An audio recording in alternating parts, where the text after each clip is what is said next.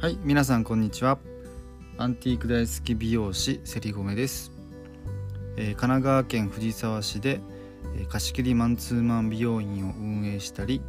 夫婦でアンティークショップを運営したりしています。それではレディオセリゴメ美容師がラジオ始めました。スタートです。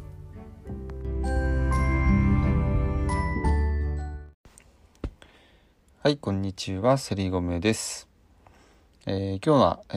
ー、と、またディズニー関係で行こうと思います。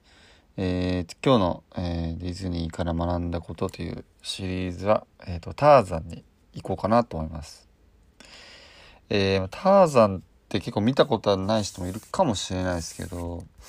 僕はね、個人的にディズニー作品でもかなり好きな方で、まあ、どんな話かっていうと、えー、と、まず、まあ、ターザンのね、一家が、まあ、船、船旅したんですけど、船がね、ナンパしちゃって、あるジャングルに流れ着くんですよね。お父さんお母さんターザンで。まあ、その時ターザン赤ちゃんですよ。で、まあ、なんとか、えー木の上に、えーなんだろうな、住もうと頑張ってやるんですけど、お家をお父さん頑張って作るんですけど、作る前に、あ作った後か。作った後にえーっとえー、ヒョウのねサボーっていうねジャングルでね意地悪なやつがいて、まあ、そいつが来ちゃうんですよね。家の家に。木の上の家に。でターザン以外を殺しちゃうんですよね。お父さんお母さんが死んじゃってでちょうどその時にゴリラの群れが通ってで、ターザンの鳴き声を聞いて、えっ、と、ある一匹の、あの、女性ゴリラ、えーカーラがターザンの声を聞くんですよ。で、カーラが確か子供が欲しいけど、子供がなかなかできなかっできないのかな？という感じの雰囲気で、ちょっと落ち込んでる時にその子供の鳴き声を聞いてターザンだったんですよ。で、ターザンは、を、えーっと、拾ってきたんですよね。で、まあ、育てていくんですけど、あの、ボスゴリラのカーチャックってやつがいて、まあ、そいつがね、全然やっぱね、ターザンを認めないんですよ。あの、同じじ、あの、種族じゃないと。で、カーラは、あの、同じじゃないくたって、関係ないわって、私の息子よって、まあそういう感じで言うんですよね。で、まあ友達のちっちゃい時はね、やっぱ友人ゴリラにもバカにされてて、なかなか友達ができないですよね。で、まあ、ターザンはちっちゃい時すごい苦労して、まあやっぱり人間とゴリラなんで身体能力が全然違うし、発育も違うからみんなについていけないわけですよ。でちょっとこう、みんなと仲良くなりたくて、あの、頑張るんだけど、それが空回りして、ちょっと問題を起こしちゃったりとかして、カーチャックに切られるんですよね。それで、えーっと、まあ、作品の中でも大人になるっていうその一つの音楽があってその中でターザンがたくましく成長してまあみんなが知ってるターザンになるんですよね。そしたらもうあのみんな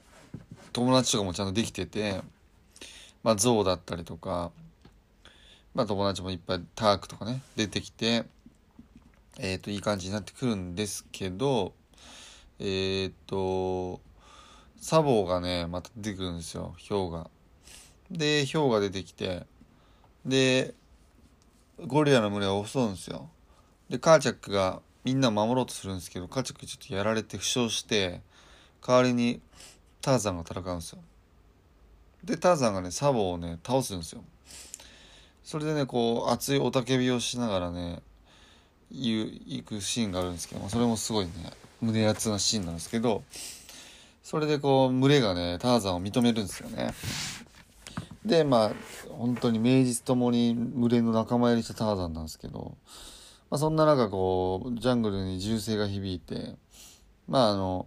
今作のヒロインのジェーンと、ジェーンのお父さんと、えっ、と、あと、クレイトンっていう、まあ、用心棒的なね、ボディーガードみたいな人がいるんですけど、まあ、そいつが来てて、で、その人たちゴリラの研究をしに来てて、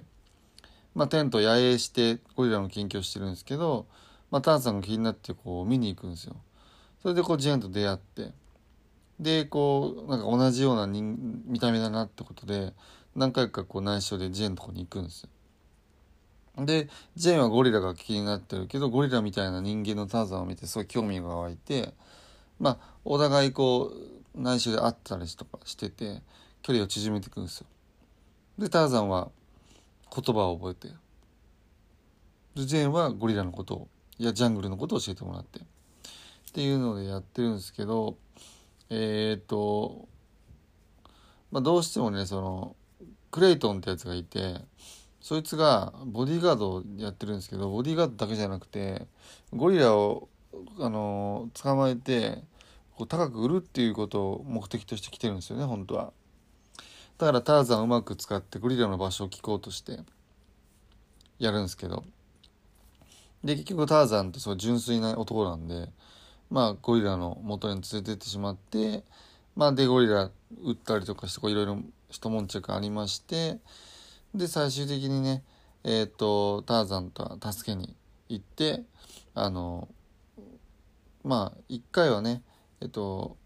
なんだろうな人間と一緒に暮らそうとして人間の元に帰ろうとするんですけど結局ターザンが自分の居場所というか自分の故郷はここだって言ってジャングルでチェーンと暮らすことにねしたんですよね。それでまあめでたしめでたしっていう感じなんですけどまあだいぶざっくりとね話しましたけど。そうでこれはね何がいいってまず言わせていただきたいのがまず音楽。フィル・コリンズって人が作ってるんですけど、まあ、今女優ので割と名前が出てきたリリー・コリンズっていうこのお父さんなんですけど、まあ、作曲家と、まあ、歌も歌っててまたねこれがいい曲なんですよね「You'll Be in My Heart」とか、まあ、あと全部いいですけどねターザンの挿入歌って。そうそうそう。まあそれがまし。いで歌ってるのが日本語だとえっと英語版だと本家だとフィル・コリンズ直接歌ってるんですけど日本語だとね V6 の坂本くんが歌ってるんですよ。これがまた良くてですね。で坂本くんもこうフィル・コリンズにあのめちゃくちゃ褒められたりとかしてこれのこの曲は君のものだなんて言われてるぐらいめちゃくちゃ評判良くてですね海外からも。っていうのがありましてもうめちゃくちゃねうまいっす。すごいいいっす。でそうターザンで見た時に何僕が何がどこがいいのかっていうのはやっぱねこう苦労して若い時苦労して苦労して胸に認められるっていうそのなんだろうなサクセスストーリーみたいなとこもそうなんですけど結構ね僕が一番こうグッときたのがえっ、ー、と子供ターザンがお母さんのあのカーラにそういじめられてちょっと心がくじけてしまうそうなシーンがあるんですよ。そう。それでお母さんがねえっ、と言うセリフがあってそうそうそうそう。で僕はゴリラじゃないんだよお母さんって。何者か自分が分からないよって言った時にお母さんが「いやいやいやあなたは同じよ」と「目が2つあって耳も2つあって鼻と口があって何が違うの?」と「みんな一緒でしょ?」っていうセリフがあるんですよ。そうそうそう肌の色とかその身体能力とかは違うけど何が違うんだと同じ生き物だというセリフがあるんですよ。そのそれを見た時なんかすごいなるほどなっていうふうに思ったのとちっちゃい時に、まあ、要はこう差別的なもの、まあ、今話題になってますけどね黒人差別が。まあでもそれも本当一緒でそうなんですよね。あの国とか人種とかじゃなくてみんな一緒だからあの何もその見た目で判断すんなよっていう話なんですよ。そうそうそう。でやっぱそれができてたんですよねカーラは。でカーチャックってのは群れを守るためにもねこう外的要因をねあんまり入れたくないわけですよだけどまあどんどん徐々に徐々にターザンを知ってあのいいよってなるんですけど、まあ、最初やっぱこう見た目とかで判断しちゃってた部分があるんですけどやっぱ心で人を判断するっていうことの大切さっていうのをやっぱそこですごいね感じたんですよターザンで。でターザンってすごいやっぱ純粋だからねそこら辺がすごくあの多分持ってるんですよねだからこうきょあの興味も湧くしその外見で人を判断しないっていうところもあってまあよくすぐ人間ともすぐ仲良くなれるし、まあ、そういう育て方をしてもらってるからなんでしょうけどね。そうそうそう。でそれがすごいね僕の中ではでかかったかなってターザンを見て。本当になんだろうな。やっぱりもう人あと日本って島国だから日本人しかほとんどいないけどね世界で言ったらもう陸つなぎなねところなんていっぱいいろんな人種いるし本当に肌の色とか、まあ、髪の毛の色、えー、外見ファッションなんてみんな違うしみんな表現したものなんて違うから、まあ、それだけでもうほんと判断したりとか怪しいなって思ってる時点でやっぱりもうそう目が曇っちゃってるのかなって思ったりもするんで。うん。なんでやっぱ心の目で心を見るっていうのをやっぱ自分もそう意識したいなってターザンを見てて毎回思いますね。はい、まあ、そんなことを教えてくれたターザンですね。